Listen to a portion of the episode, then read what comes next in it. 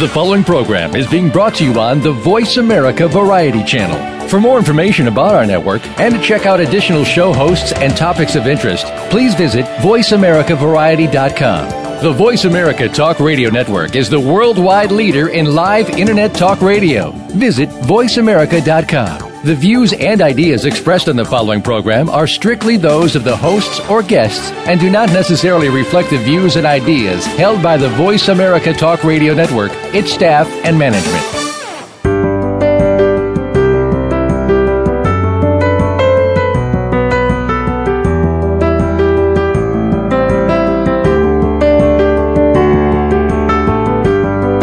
Did you know that relaxation is all in your mind?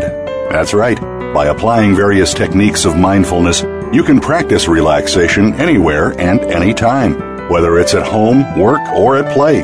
Welcome to Come Back to Your Senses Radio with host Leah Brenda Smith. Our program is all about recovering your common sense. Now, here's health and wellness specialist Leah Brenda Smith. Hello and welcome. I am your host, Leah Brenda Smith, and thanks for tuning in to Come Back to Your Senses Radio on Voice America Variety and Project Freedom Radio Network. To find me on the net, I am at leahbrendasmith.com or at Facebook, Come Back to Your Senses Radio.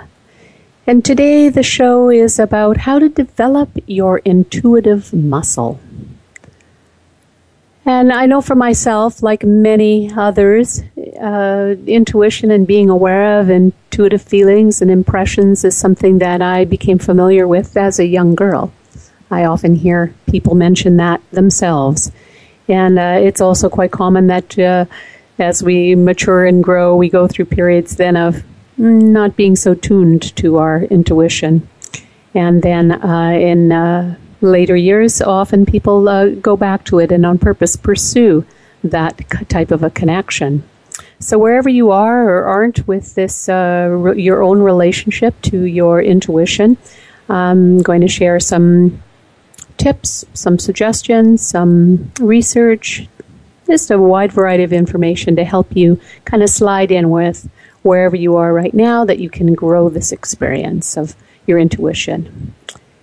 And then also make some suggestions around things we can do when, oh, you know, those times I, I get stopped myself when there's a decision to make. There's two ways to go, and you're kind of torn. Should I go? Should I stay? Should I do this? Should I do that? So, I'm going to hopefully make some suggestions that will help with those types of situations also. But just out of the starting gate, it's good to know that intuition is a skill that can be developed, and it's a natural ability and it's a natural ability for us to tune into information that's outside of the scope of our five physical senses. You know, the ones hearing, touching, seeing, tasting, and smelling. And intuition's available to everyone. And anyone that has the desire can learn to open to and direct their intuition by learning to focus their attention. So it is a skill, like all muscles, you can develop them. You know, um, last March uh, 2012, I did a uh, broadcast on ESP, extrasensory perception, and during that show, I presented some information about different brain wave patterns. So I want to just pick up some of that conversation now because it's relevant to today's topic on developing your intuitive muscle. Well, the art of intuition really could be linked to, if you like, simple things like openness, focus, relaxation, and trust. Whereas the science of intuition can be linked to a shift in brain waves, amongst other things. And I'm going to focus on the brain wave, the four brain wave frequencies. And they range from the most activity to the least activity. So when the brain's aroused and actively engaged in mental activity, it generates beta brain waves.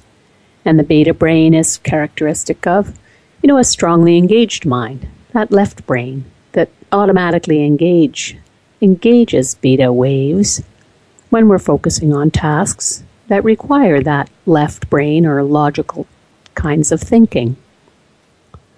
And the beta brain waves are always tuned to reason and measurable facts. Then the alpha brain waves, they represent the non arousal, and they're slower. So, whenever we take time for personal reflection, such as relaxation techniques or even things like listening to music or watching the sunset, or even going for a walk in nature, these activities are more akin to the right brain and the alpha brain waves. Then the theta brain waves are even slower in frequency. So when we're doing repetitive activities of daily life, you know, when your mind is, it can be disengaged. And then you're able to slip into that theta where you're more prone to inspiration and, and more prone to intuition. So anytime when you're able to go on automatic pilot, then there's a free flow of energy. The mind isn't censoring your activities, and you're in a positive mental state or even a light trance state. And then the fourth brainwave state is delta. And that is the state of deep dreamless sleep. And it would take you to the lowest frequency. Like at night when you enter the dream state, your brain waves descend. You can kind of think of that like gears shifting down in a car from beta to alpha to theta. And then finally, when we fall off to sleep, the brain settles into a delta brainwave pattern. So, just generally speaking, throughout the day, we all do a brainwave dance. We're shifting from beta to alpha, beta to alpha to delta to alpha to beta. Mm, just a brainwave dance as you move throughout the day. And during those times, the brain effortlessly, it just automatically shifts from one state to another. And it's really based on how you're engaging your mind for any given activity. And the research on brainwave frequencies shows that although one brainwave state may be more dominant at any moment, really depending again on the activity you're focused on, but the remaining three brain states are always present in kind of the overall mix of brain waves. They're all there all the time. So, just a little bit of knowledge about brainwave states can perhaps enhance your ability to make use of the characteristics of each state, such as being intensely focused in beta, relaxed in alpha, more creative in theta, and then the deep restorative sleep of delta. So, a close rapport really with your intuition is common when you're in an alpha or a theta state of mind, as well as when you're emerging from delta into the theta from deep sleep.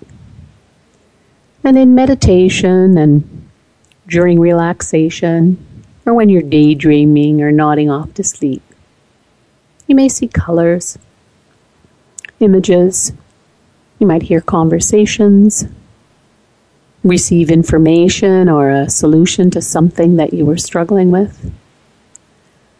And these are really opportunities for our psyche or our soul, our inner self, really to send us information in, in ways that are easy for us to perceive and receive. It just kind of slides in.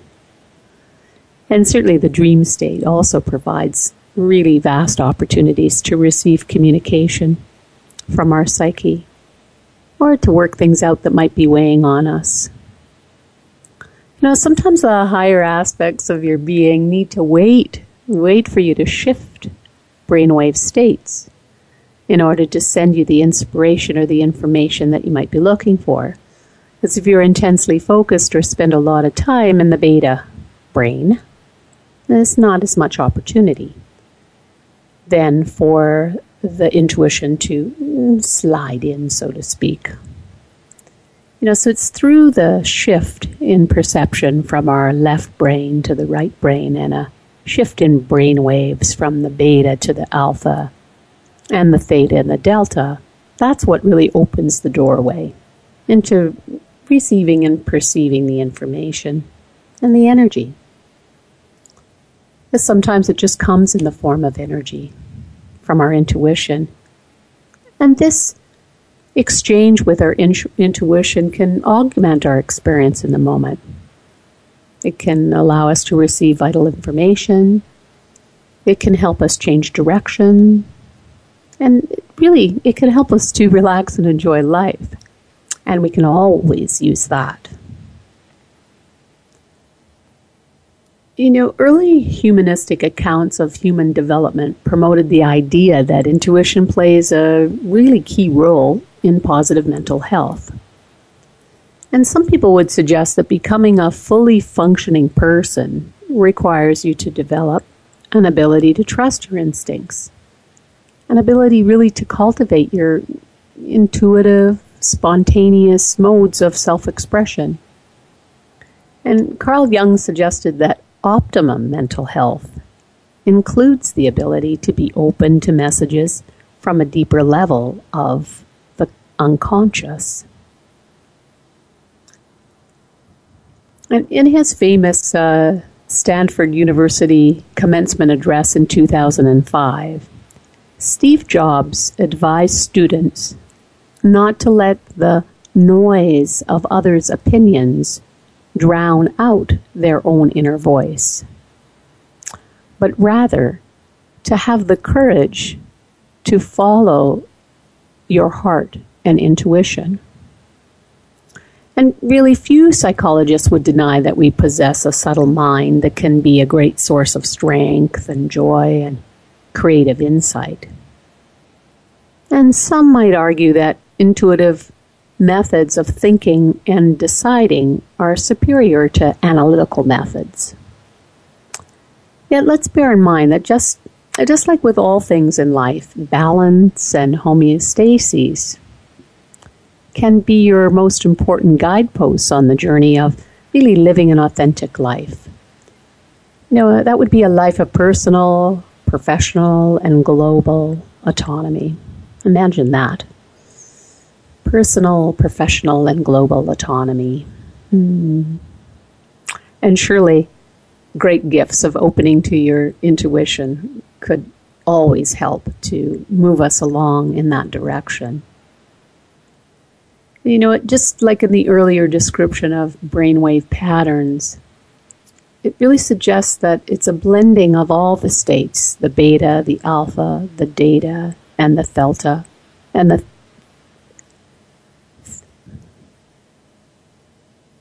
and the theta, and that is the natural flow and function of our brain. And that's the link really to your capacity and potential.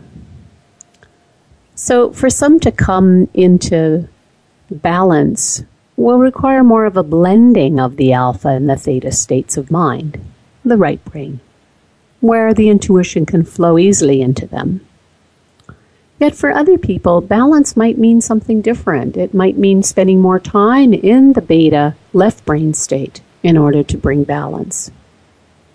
So ultimately, really, it is a blending of both the right and the left hemispheres of the brain. That's really key. It's the cohesion of the two aspects of our brain power. That's really what is required to live a balanced daily life.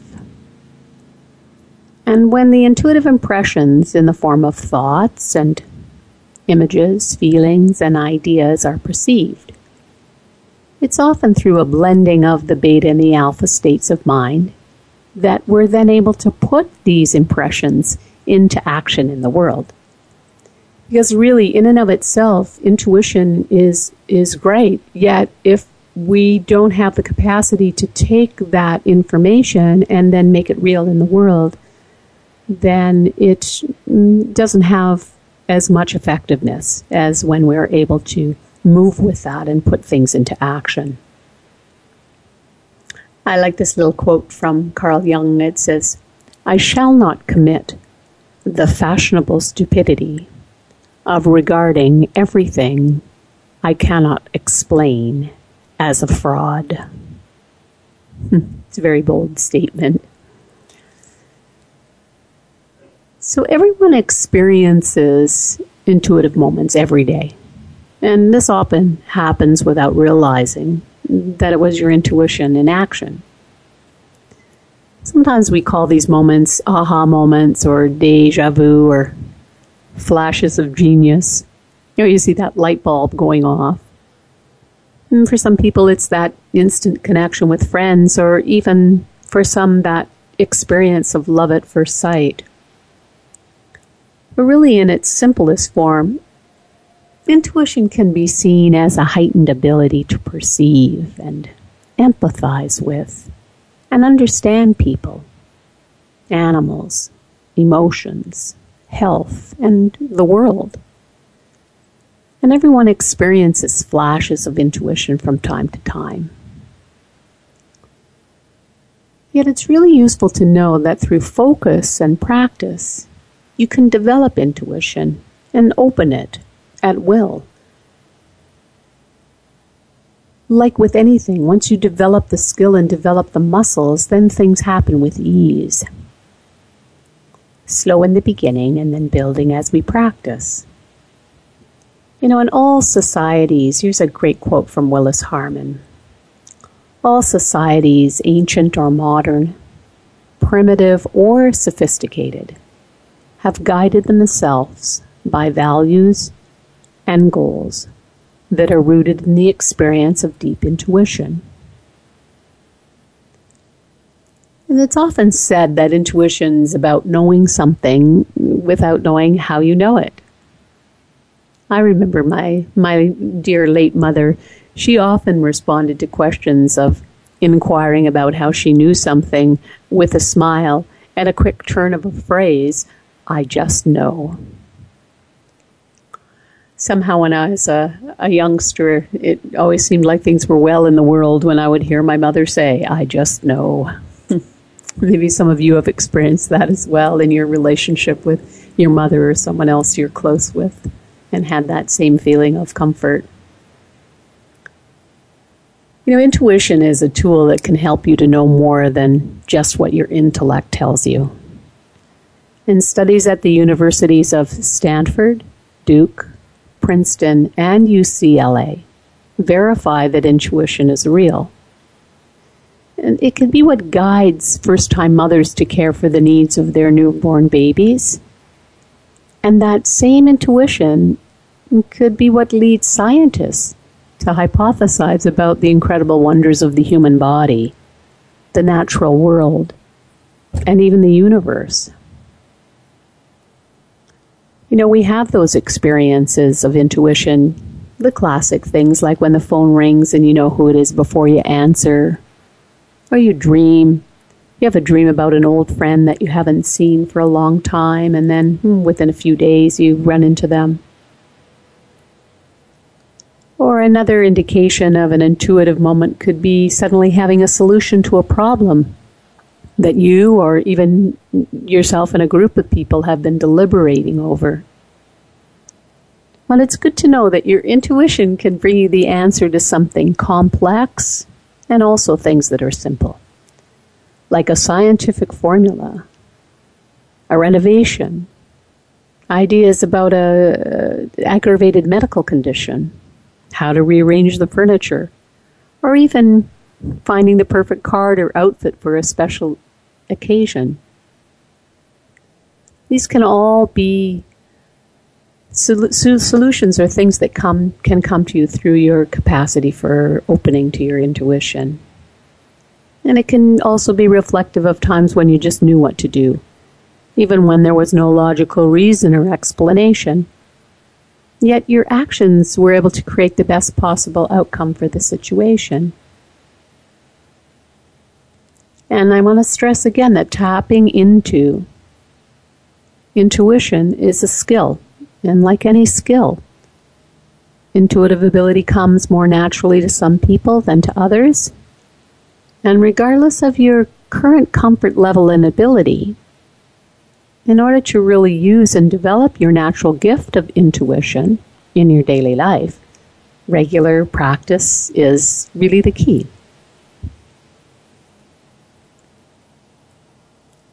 Now, the act of reflecting on intuition is precisely what intuition isn't. Because intuition is really your brain on autopilot, performing its actions of processing information outside of your awareness. It's kind of more like uh, the non conscious thinking that we do. And it can be helpful to know that the kind of automatic information processing that underlies intuition is something that you experience regularly. It's just such a natural thing. Think of, you know, those experiences of driving on the highway. You can get in the car and drive for miles without a conscious thought.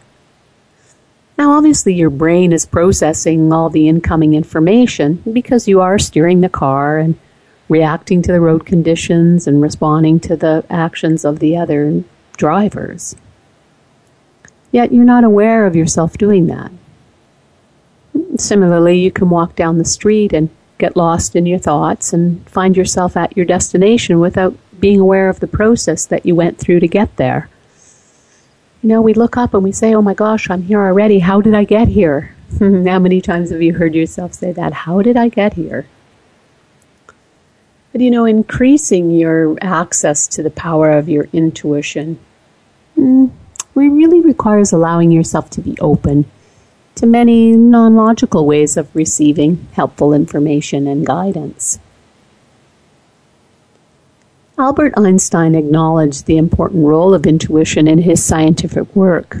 He said that the intellect has little to do on the road to discovery.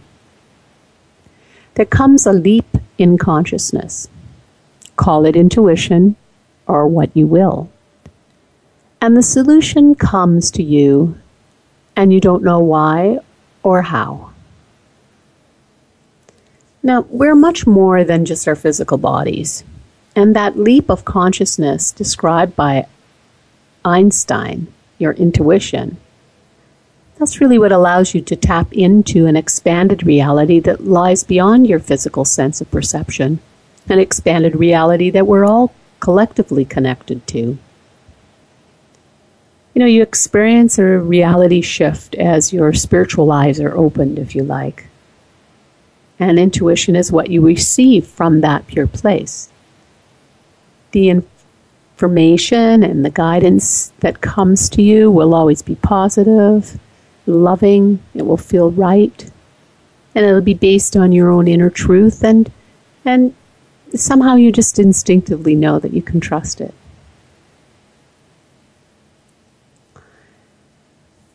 And so here's some um, great research based information from uh, Will Dowing. And it's based on his article, When Your Gut Sends Mixed, m- uh, mixed Signals. And he suggests that, you know, many people think of intuition as doing without thinking, ignoring our heads, and following our hearts. But from a neurological point of view, it's actually a very it's a it's a very impressive cognitive process. So there's a region of the brain that's called the basal ganglia, and it plays a crucial role in this. Because this region is involved in two processes that are critical to intuition. One is predicting rewards, and the other is acting without conscious thought. So the aptitude really for making decisions seemingly without thinking, like deciding to put one foot in front of the other while you're walking, it's the same ability that takes over when your mind is overwhelmed with information. Intuition could be described as signals that come from lots of different places, below the threshold of consciousness, says uh, Dr. Levine. He's a professor of psychology at the University of Texas. And in the absence of hard evidence to push you towards a clear yes or no, your mind tries to take everything you know that's relevant to the situation and boil it down to a single sensation. And everything you know includes not just what's right in front of you, but a whole lifetime of accumulated wisdom, prior experiences, advice you've been given, and the outcomes of your past decisions. So, psychologist Dr. David Myers describes intuition as an example of knowing more than we know we know. Imagine that. A description of intuition. Knowing more than we know we know. And when it works, this subconscious process really can clarify the mind in ways that rationality can only dream of doing. For instance, Myers cites that the work of Harvard psychologists who found that watching just two or three second video clips of someone teaching was all that observers needed to predict quite accurately how students would evaluate that teacher at the semester's end. So, intuition can make us whizzes at sizing people up. However, that doesn't always mean that we know how to use the information correctly. Because at its base, intuition is partly emotional response, and sometimes we can deduce what our emotions are saying. So you react emotionally in ways that sometimes need to be overcome with rational thinking, says Jonathan Baron.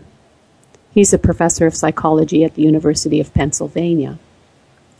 And Barron cites the example of his recent research. He, he recently searched for a new home and he was prepared for a, a long slog at it, you know, and then he found a charming apartment after just one month. And he told himself that he found the perfect place. But it wasn't until later that day that he realized that the apartment was just way too small for him.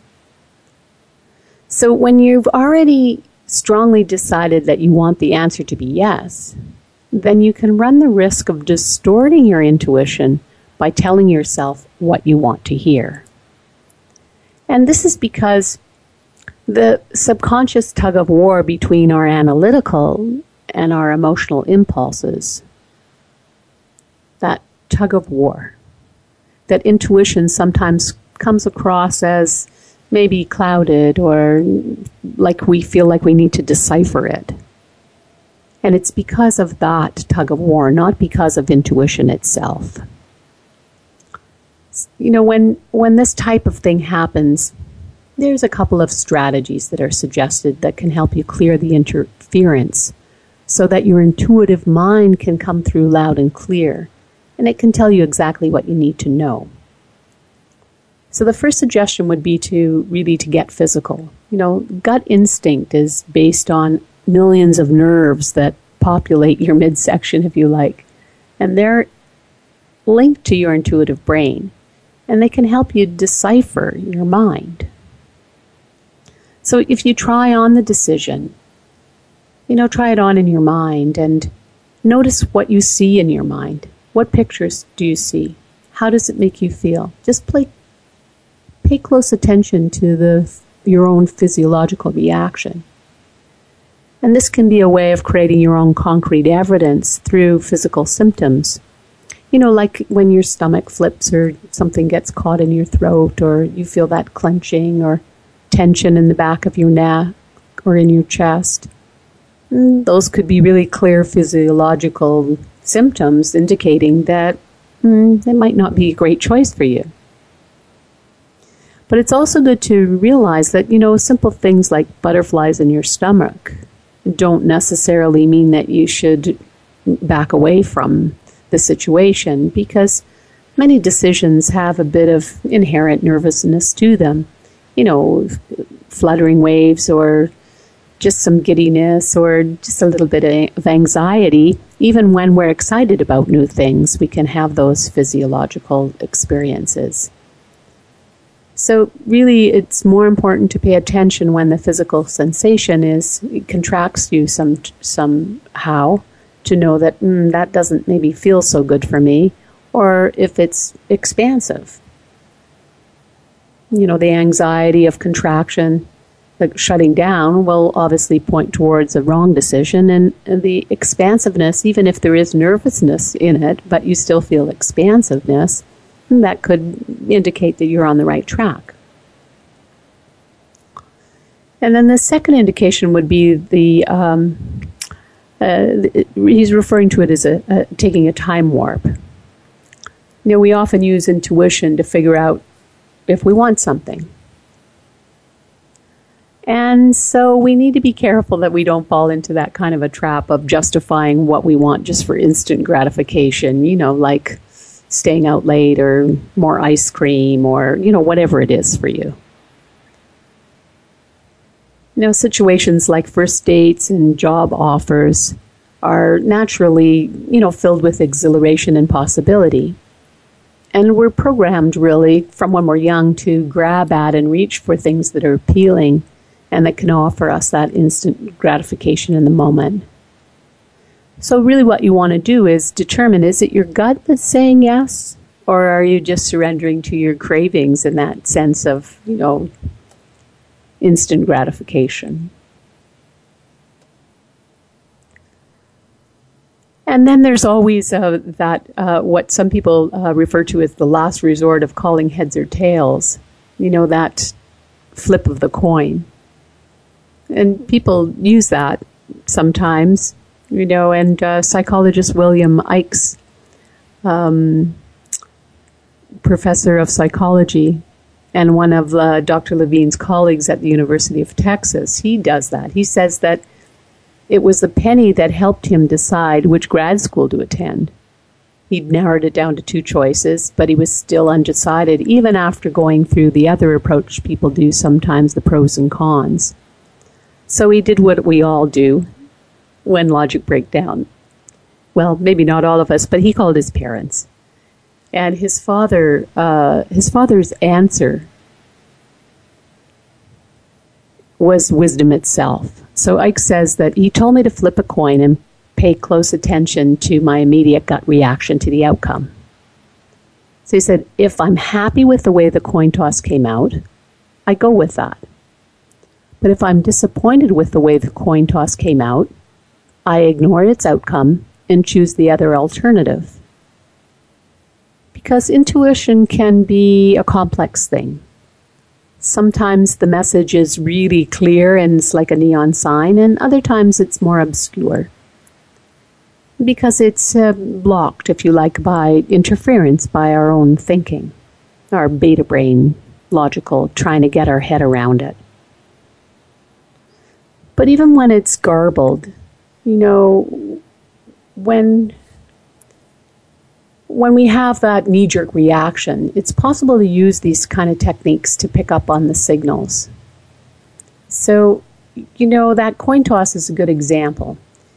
And anytime you're making a decision, and even though you've made the decision and you're rational and there's reasons why you think it could be good, if you start moving towards executing that decision and it just doesn't feel right in your energy and in your body at all, then that would be really good indication that you might not want to keep moving forward with that. And you know, you can grow your intuition through meditation. Some would suggest that when you feel a hunch that it's simply a fragment of your not your imagination, but your intuition and that you can use meditation to drop that reasoning mind, which would allow your intuition to naturally grow. When you cultivate your intuition, then you have more direct contact with your inner self. And that can be a constant companion for you that can help you with the challenges that may arise you know, I myself uh, frequently, you know, we have these ideas. I certainly have them as well of, you know, that we're in control of things and we're going along well with things. And yet it's just executing ideas from the mind. And yet, when I drop into a deeper level through my meditation practice, I can sense that maybe some of the things and ways that I'm proceeding are not quite aligned with what's really true for me inside. And so it gives that opportunity then to slow the mind down and allow your more natural instincts to rise up from the surface. You know, meditation can help you to become comfortable with shifting, you know, from the thinking to the feeling. Because sometimes we're overriding our feelings in favor of our thoughts. And we live in a society where it's common to think excessively. And thinking, really, it's a process that needs time to formulate answers. But being or being with your feelings, being able to feel, requires no time because the answer is it already exists in the feeling. By by its very nature, it's intuitive. So the more you develop a mind that has clarity and intelligence, then in situations you'll be able to see what's really there with no filters. You know, for an example, as as a small child, your intuitive abilities were much higher because you hadn't yet developed those filters that block your intuition. You know, filters like the conditioned mind, the ideas of what you should and shouldn't do, what's right, what's wrong, what's what's what, logical and appropriate and mature and all these ideas that sometimes get in the way and block what your intuition is trying to tell you. But when we're in danger, we act immediately with our instincts. You know, time slows down and another type of intelligence takes over to help us be safe. But being able to develop and trust your intuition is very worthwhile, and it can assist you in your journey to a fulfilling life. You know, when people think of things they want to accomplish in life, they make it a destination in their mind. However, your mind doesn't always know how to get you there. Life direction is more governed by your inner being. So when you come to a crossroads, your intuition can guide you in the direction that would be best for you, which can make the difference between settling for something or making choices that can bring you to a sense of deep satisfaction and, and really accomplishment. So, really, any way that you can take some time every day to have periods of time where you quiet your mind, where you go into the stillness. That is a number one great way of developing your intuition, developing your ability to be able to hear what is going on in your in your inner. You know, Oprah um, said that learning to trust your uh, her instincts and using your intuitive sense of what's best for you is paramount for any lasting success. She said, I've trusted the still small voice of my intuition my entire life. And the only time I've made mistakes is when I didn't listen. And I certainly concur with that. And that is true for me. I think we've all experienced times where we're, we're hearing the intuition, we're feeling the intuition, and we're walking into a sh- situation shaking our head no the whole time because we know that our intuition is really trying to steer us or guide us in a different direction. And Oprah said that it's really more of a feeling than a voice, a whispering sensation that pulsates just beneath the surface of your being. All animals have it. And we're the only creatures that deny and ignore it. And Oprah shared this scenario that happened a while back when she and her friend Bob Greene were walking her dogs around the pond at her home in California. And the weather was damp and misty, and she was concerned that it was too cold for the dogs to go in the water. But Bob said, Don't worry, they're dogs. They're not going to stay in the water if it's too cold. Animals don't deliberately cause themselves discomfort the way that people do. Imagine that, eh? Animals don't deliberately cause themselves discomfort the way that people do. Hmm. Oprah says, she asks, How many times have you gone against your gut, only to find yourself at odds with the natural flow of things? Not only with the natural flow of things, but when you go against your gut, you, you're at odds with yourself. And I know that, um, sure as we live and breathe, we've all experienced that type of situation. And um, that is certainly a challenge. That's a tough day in the life of when you feel at odds with yourself. Mm-hmm. The good news of that is that, you know, when you feel at odds in your, with yourself, then you go into another cycle of coming back to balance and and that's a great feeling. And then we have that experience to uh, help us then the next time we start to go off balance constant cycles. Remember balancing. All, every living organism always looking for homeostasis, being returned to balance. You know, Oprah says we get caught up in the business of doing and sometimes we lose our place in the flow. But the more that we can tune into our intuition, the better off we are. And she says, I believe it's how God speaks to us.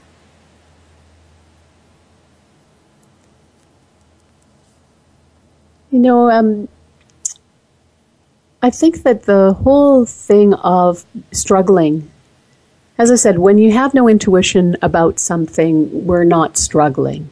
And when the intuition is clear, we're not struggling. But it's those times when you're stuck really between two choices that can be really the challenging thing. You know, you're, you're faced with a difficult decision, suddenly feel the right answer in your gut. But, well, your intuition may seem to come out of this source inside it's actually a form of unconscious reasoning and one that's rooted in our brains in a way that collects and stores information. So as you accumulate knowledge and experience, you know, whether it's about what book your partner likes to read or how to play bridge, then you begin to recognize patterns. And your brain unconsciously organizes these patterns into blocks of information. And this is a process that late social scientist Herbert Simon, PhD, called chunking. It's a term that they use also in, in NLP. You know, over time, your brain chunks and links more and more patterns and then stores these clusters of knowledge in your long term memory. So when you see a tiny detail of a familiar design, then you instantly can recognize the larger composition. And that's what we sometimes regard as a flash of intuition.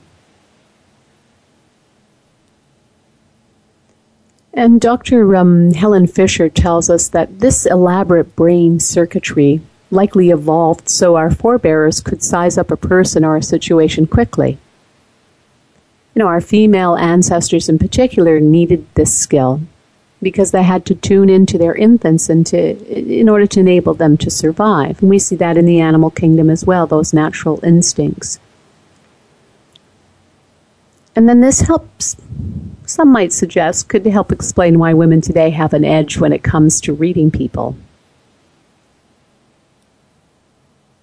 Yet I find more and more what's happening that um, it's a bit of more of an, a mythology of the women's intuition because men have just as much access and can be equally comfortable with and versed with bringing forward intuition.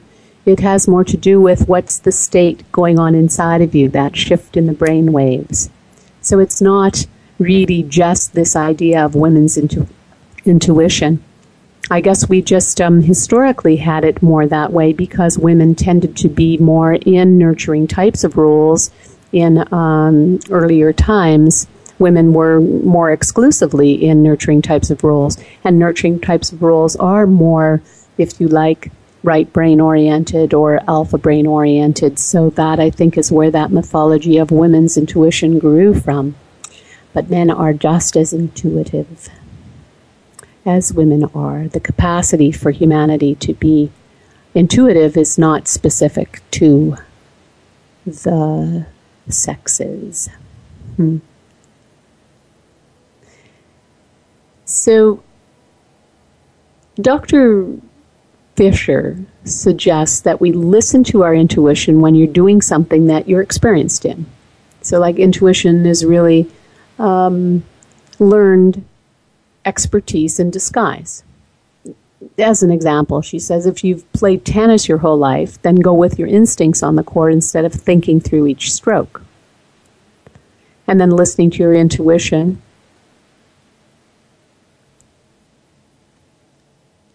when you need to consider really, you have the feeling that you want to get a second opinion. You know, listening to your body signals can help prevent bigger health problems.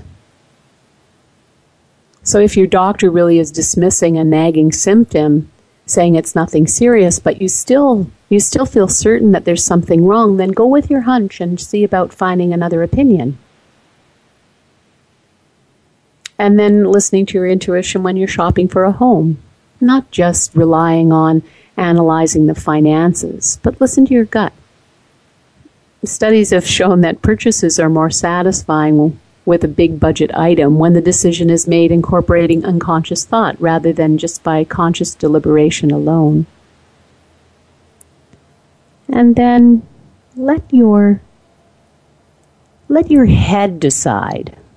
Dr. Fisher says, let your head decide when you're when you're really sniffing out a lie. She says, there's no easily detectable signs that indicate lying. So even if you're adept at reading people, you can infer dishonesty based on the other person's gestures or behavior. And intuition, you know, we all feel the effects. We're all aware of it. It happens to all of us all the time.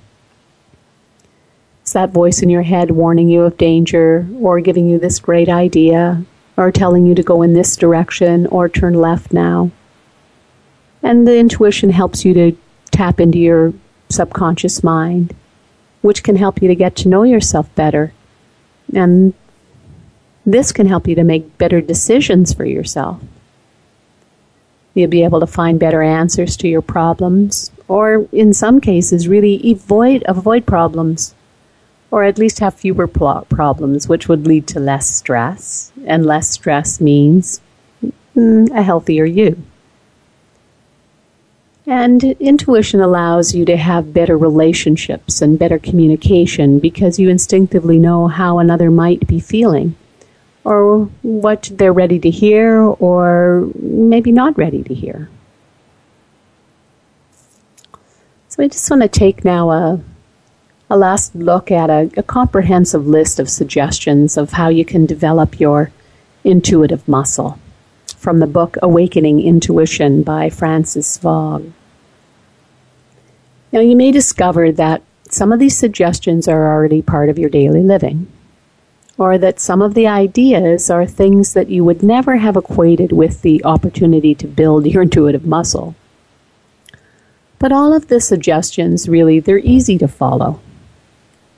And you so, certainly don't need to follow all of the ideas in order to begin to experience an increase in your intuition. But as always, you know, with all suggestions, they really provide great guidelines to get you started with new endeavors. And usually, once you get in the flow with a new experience, then you're able to tailor the activities to suit your own needs or you may find that the list really just inspires a whole new way of approaching this subject. And after trying a few of the suggestions, your own intuition will just naturally fill in the blanks. And then sometimes a list of good suggestions just inspires your own list of good suggestions. So as I said, here's here's the guidelines. Um, the first one is intention. The first requirement for consciously awakening your intuition is clear intention to do so. The intuition's already inside of you, but to awaken it, you have to value it and intend to it and uh, develop it, and then to follow it, to listen, to heed what it is you hear. And then your willingness to vote time you know, to devote the time to tuning into your intuition, making a space for it to unfold and develop in your life. That's another way of valuing it, and another way of developing it is to carve out the time for that. And then relaxation is a big key, which I commented right at the beginning. You know, when we move more into that shift in brain waves into the alpha, we're starting to get more relaxed and letting go of physical and emotional tension, it can really give our intuition the space to enter your conscious awareness. And then silence. Intuition really, really blossoms in silence.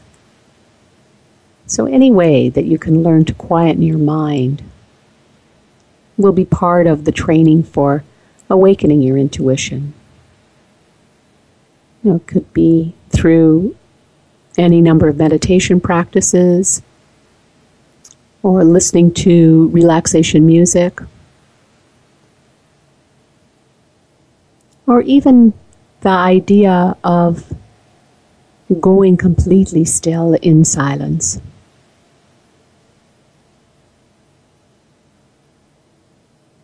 In our day, we don't normally take time out to do that. And I know for any of us, if we probably think of it for a minute or two, we'll find that when we hear ourselves most clearly is when we tend to be on our own or alone or just in the silence, even if it's a, only a few minute, minutes that you have that you can take to be on your own and be quiet and be in the silence. And then honesty can play a big part.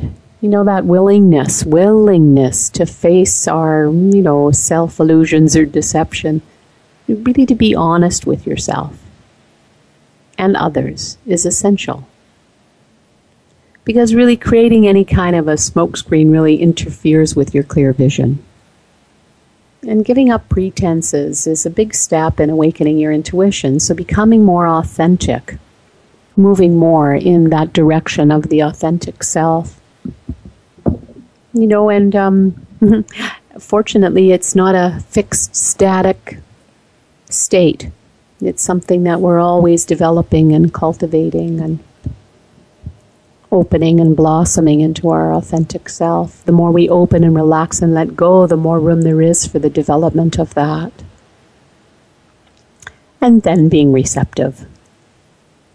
Learning to be quiet and receptive allows your intuition to unfold you know, too much activity or conscious programming can get in the way of intuitive awareness that emerges when, you know, when you're more receptive, when a receptive attitude is being cultivated.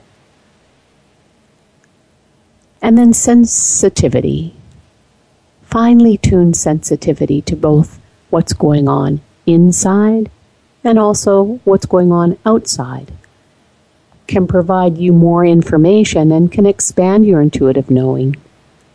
So, sensitivity to energetic awareness and the quality of your experience, being aware of what's going on around you, feeling tones coming from other people, listening to what's behind people's words, all of this sensitivity. And then nonverbal play. It could be anything, it could be drawing, music, movement working with clay, any kind of art form, building things, crafts, knitting, sewing. You know, anything that's done in the spirit of play or it's done for the purpose of really a goal oriented achievement. These really provide excellent channels for activating your intuition in the right hemisphere of your brain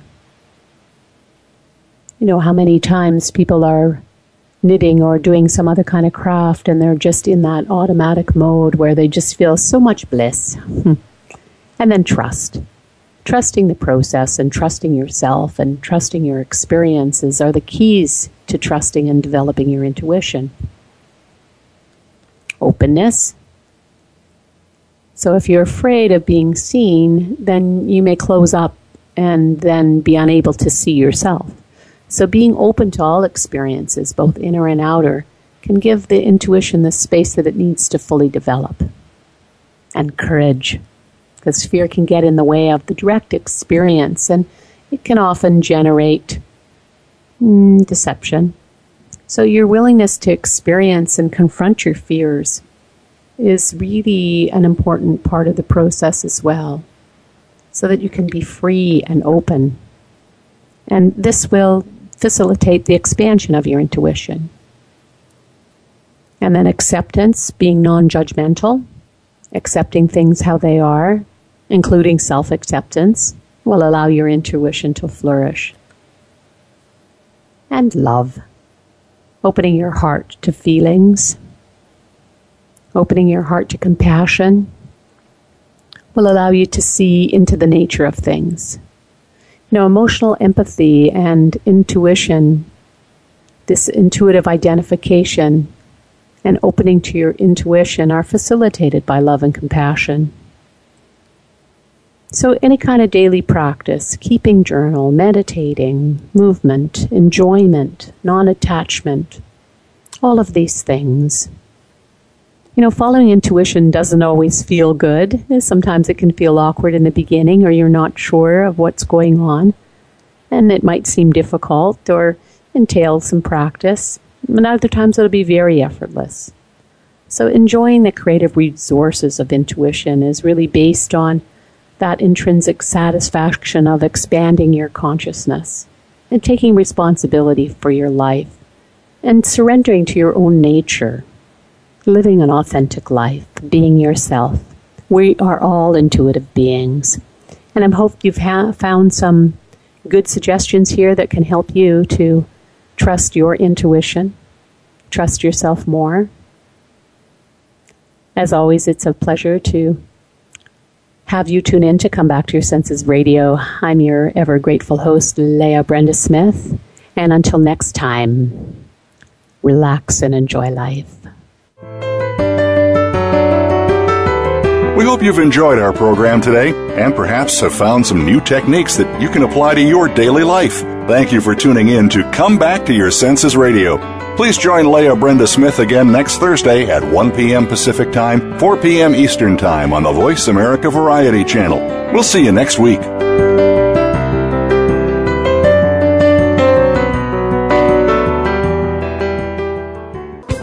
Thanks again for listening to the preceding program brought to you on the Voice America Variety Channel. For more information about our network and to check out additional show hosts and topics of interest, please visit VoiceAmericaVariety.com. The Voice America Talk Radio Network is the worldwide leader in live Internet talk radio. Visit VoiceAmerica.com. The views and ideas expressed on the preceding program are strictly those of the hosts or guests and do not necessarily reflect the views and ideas held by Voice America Talk Radio Network its staff, and management.